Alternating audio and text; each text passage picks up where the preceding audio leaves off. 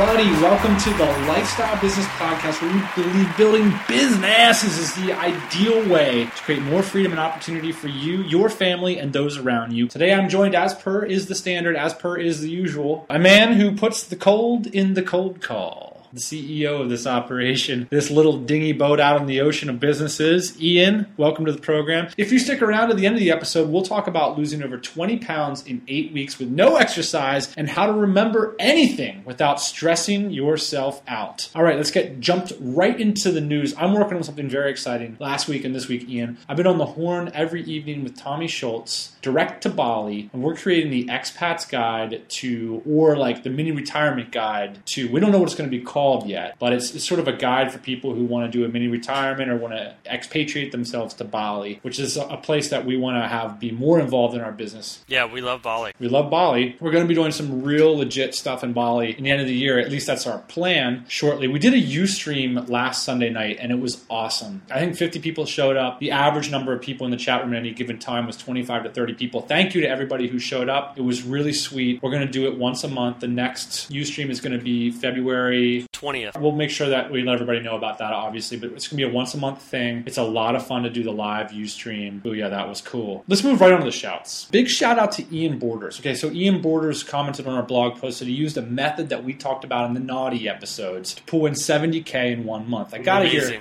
more about that jive. But one thing that is actionable right now is we're going to have a link to the vceo.com. Ian Borders made an excellent guide about tax havens, one in particular in Malaysia, and he's coming out with some more. I like what that guy's doing. We need to keep following him. One other thing, we got an email from new listener Adam. He says he's listening to the podcast over at Tiger Beer in Singapore. How do you like that? Very cool, Adam. Thanks for letting us know. And we love it when people let us know where they're listening from. It's super cool to hear all you guys listening to the show from around the globe. Awesome. The way to join the community, to give us a ring, to commenty commenty on our posts, to write us some emails, and also to maybe follow along with our Kiva investing group at kiva.org slash lifestyle entrepreneurs. One other thing, big shout to Pat Flynn, a local San Diegan, author of the extraordinarily popular Smart Passive Income blog. Thanks for mentioning this podcast on his blog. We didn't make it to the top four best podcasts, which is disappointing, but it's something something to work for. Something to work for. I actually think that the four podcasts that Pat identified are really good. Definitely check out that post. We'll link see over there. Some questions. First from Andrew Dobson from hypnoticmp3.com. Thanks for giving us a ring, Andrew. Let's listen to his question about affiliate art systems. Hey guys, love the show, like everyone. My first and original website was that I sell hypnotherapy products products online, hypnoticmp3.com, I want to re-add affiliate programs from other hypnotherapy sites. Now, I've done this in the past,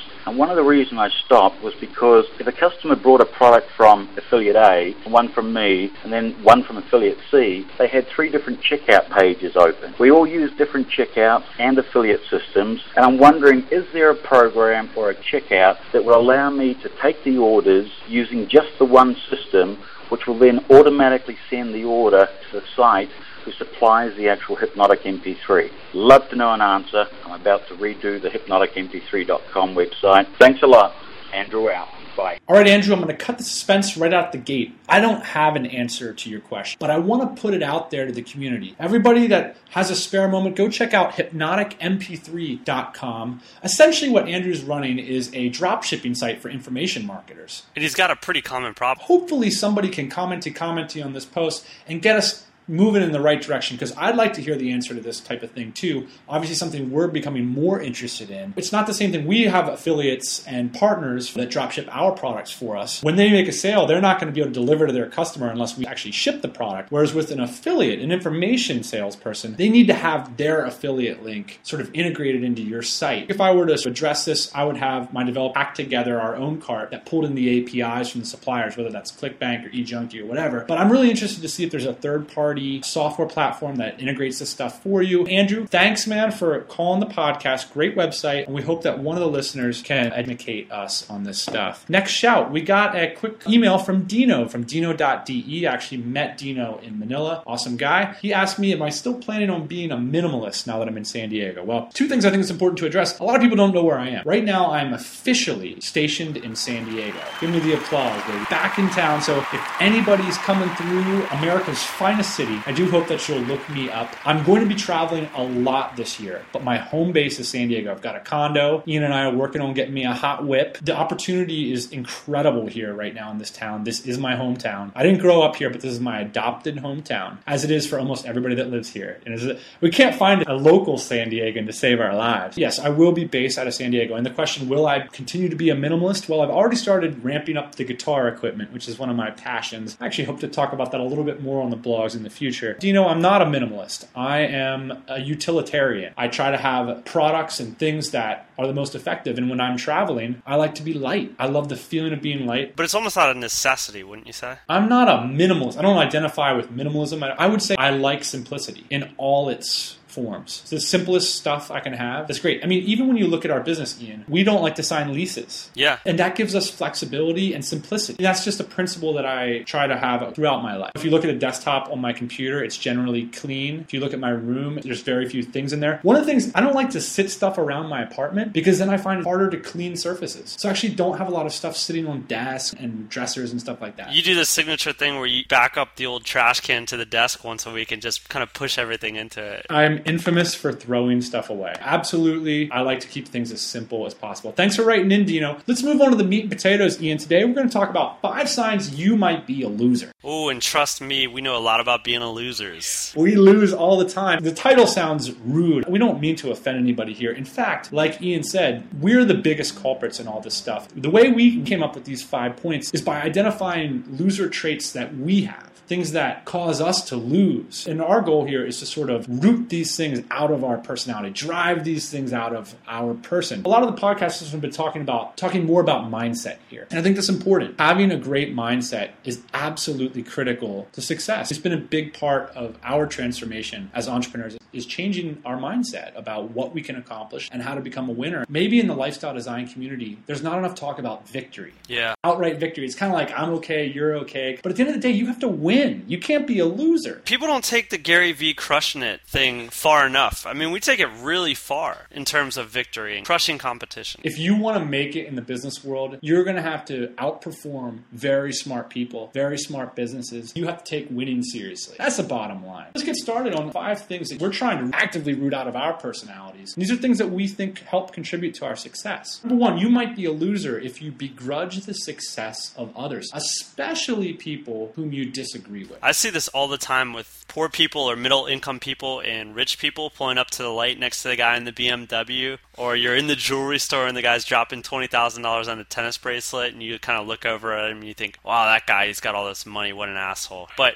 he built that money somewhere. There's a tendency for people to write off people that have had some success. He got that because he's manipulative, or he got that because he's greedy, or he got that because he doesn't care about his family, or whatever your excuses for the successful person. Here's the problem when you do that: you cut off your opportunity to learn instructive lessons from them. People do this all the time from Tim Ferriss. Now, they bemoan his success. He's a hypey marketer. He's this, he's that, he's that. The problem, of course, is when you do that, you write off your opportunity to learn about his success. Your opinion about whether Tim Ferriss is manipulative or not is 100% irrelevant. And it's not going to change the world in any way. Except it could change your ability to learn from his success and apply it to your more, as you see them, of course, more noble pursuits. Right, so you don't have to be friends with Tim Ferriss necessarily. No, and maybe we wouldn't be. The bottom line is who cares? It doesn't matter. What we're trying to find is lessons for success. And by shutting people out and writing off their success and begrudging them for their success, not only do you bring a lot of negativity into your heart, but you cut off your opportunity to learn from them. Number two, and this is sort of similar, Ian, you celebrate or indulge in moral victories. That's right. Dan drinks 10 Diet Cokes a day. I only drink one. I'm a much better person than Dan. moral victory is essentially very dangerous. They're an insidious kind of victory because basically a moral victory is when you lose, but you tell yourself you won because you either did it the right way. And this is problematic because, of course, you're making yourself feel good about losing. The problem with moral victories is this, Ian. There's nothing wrong with losing necessarily from time to time. The problem is when you can give yourself that little shot as if you didn't lose. You don't actually have to feel the loss. Right. Because you have the moral righteousness and you can sort of sit in your bedroom and feel like you won anyway. And the problem with a moral victory, Ian, is that you can deploy it at any time. At any point in time, you can can score a moral victory. And so they become addictive. They start to roll up on each other, and you can become the champion of the world in moral victories. And again, it never actually helps you get to a real victory, which is a problem. It's huge. It's huge. I have a big problem with moral victories, and I've certainly had a bunch of them in my life. I've not achieved things that I wanted to achieve, and I told myself it was okay because I was maybe even affirming some destructive elements of my personality that prevented me from achieving real success. Yeah, if you're going after something in business or in your personal life, it's important to really identify what you're going after and either identify victory or you identify defeat. Either way, I don't think that you should be allowed to accept defeat without feeling the burn. I agree. Feel the burn, baby. Let's move on to point number three. You might be a loser. You complain without offering solutions. This is a common trait in people who are consistently not achieving what they want. They are constantly complaining. Everybody knows the person in their life who is that negative person who just is constantly focusing on the negative. And there's this concept of reinforcing ways of thinking in your brain. And you say you've got two paths in your brain. You've got the complaint path and then the positivity building path. What am I going to do about it path? And I'll tell you what, if we're doing the parable of the two paths in the woods, Ian, the one with the shrubbery and the barbs and the thorns and the poison ivy is to build something. Right. That's the tough one. The easy one is the complaint superhighway. They don't charge a toll. They've got six lanes. Right. You can go 85. There's no cops there, man. you can just roll and you can just complain until your heart's content. You're reinforcing this negativity. You're not doing anything about anything. It's tricky because complaining is so easy to do. Nobody wants to be on that highway with you either. So you have to really be careful. And you know people around you that do this. And I try to keep myself as far away from them as possible. I try not to complain about things that I don't have solutions for. So maybe why the cable company is charging me so much. Another thing that I try to do as well is set up rules for a complaint. Only be able to complain about something three or four times before I have to make action. Again, it's so hard to really do something about this stuff. We all complain. That's the other thing. I mean, I don't want to be overly tyrannical about not complaining, but it is a great experiment. Tim Ferriss ran it on his blog. I'd recommend everybody check out the link to the 21 day no complaint experiment. Not allowed to complain unless you're making a joke or you're providing a real solution to the thing that you're complaining about. I'm sensitive to this. I try not to get into complaining circles with people. I want to keep the positive vibes and think about how I can really make a change in the world. I want to just bring out a common theme in everything that we're talking about here. These are things that people do when they feel like they don't have any power. Or they're out of control. Good point. People that are out of control, people that don't have real power in their lives, or they don't believe they're worthy of it, they don't believe they have it. Because having wielding real power takes so much time and effort to build up that it's so much easier just to complain. It's so much easier to feel like you can't really do anything and therefore I'm just gonna complain. But as an entrepreneur, as a business owner, as someone who wants to be successful and achieve real victory, you've got to believe that someday you can build up the power to really make a change. You've got to take responsibility. Word. Let's go to the number fourth point. You get offended by critical feedback that people give you. I think a lot of people that are really successful, they are good at not getting offended, inspiring people around them to talk openly and to give them critical feedback. What happens when you sort of shut down people from criticizing you or you get overly offended and you give negative feedback? You don't incentivize people to criticize you. What ends up happening is you develop these blind spots. This week I was teasing you about your haircut all week pretty much. It got to the point where you didn't want to hear me tease you about your haircut anymore. But what I was really trying to do was suggest that you go to a new barber.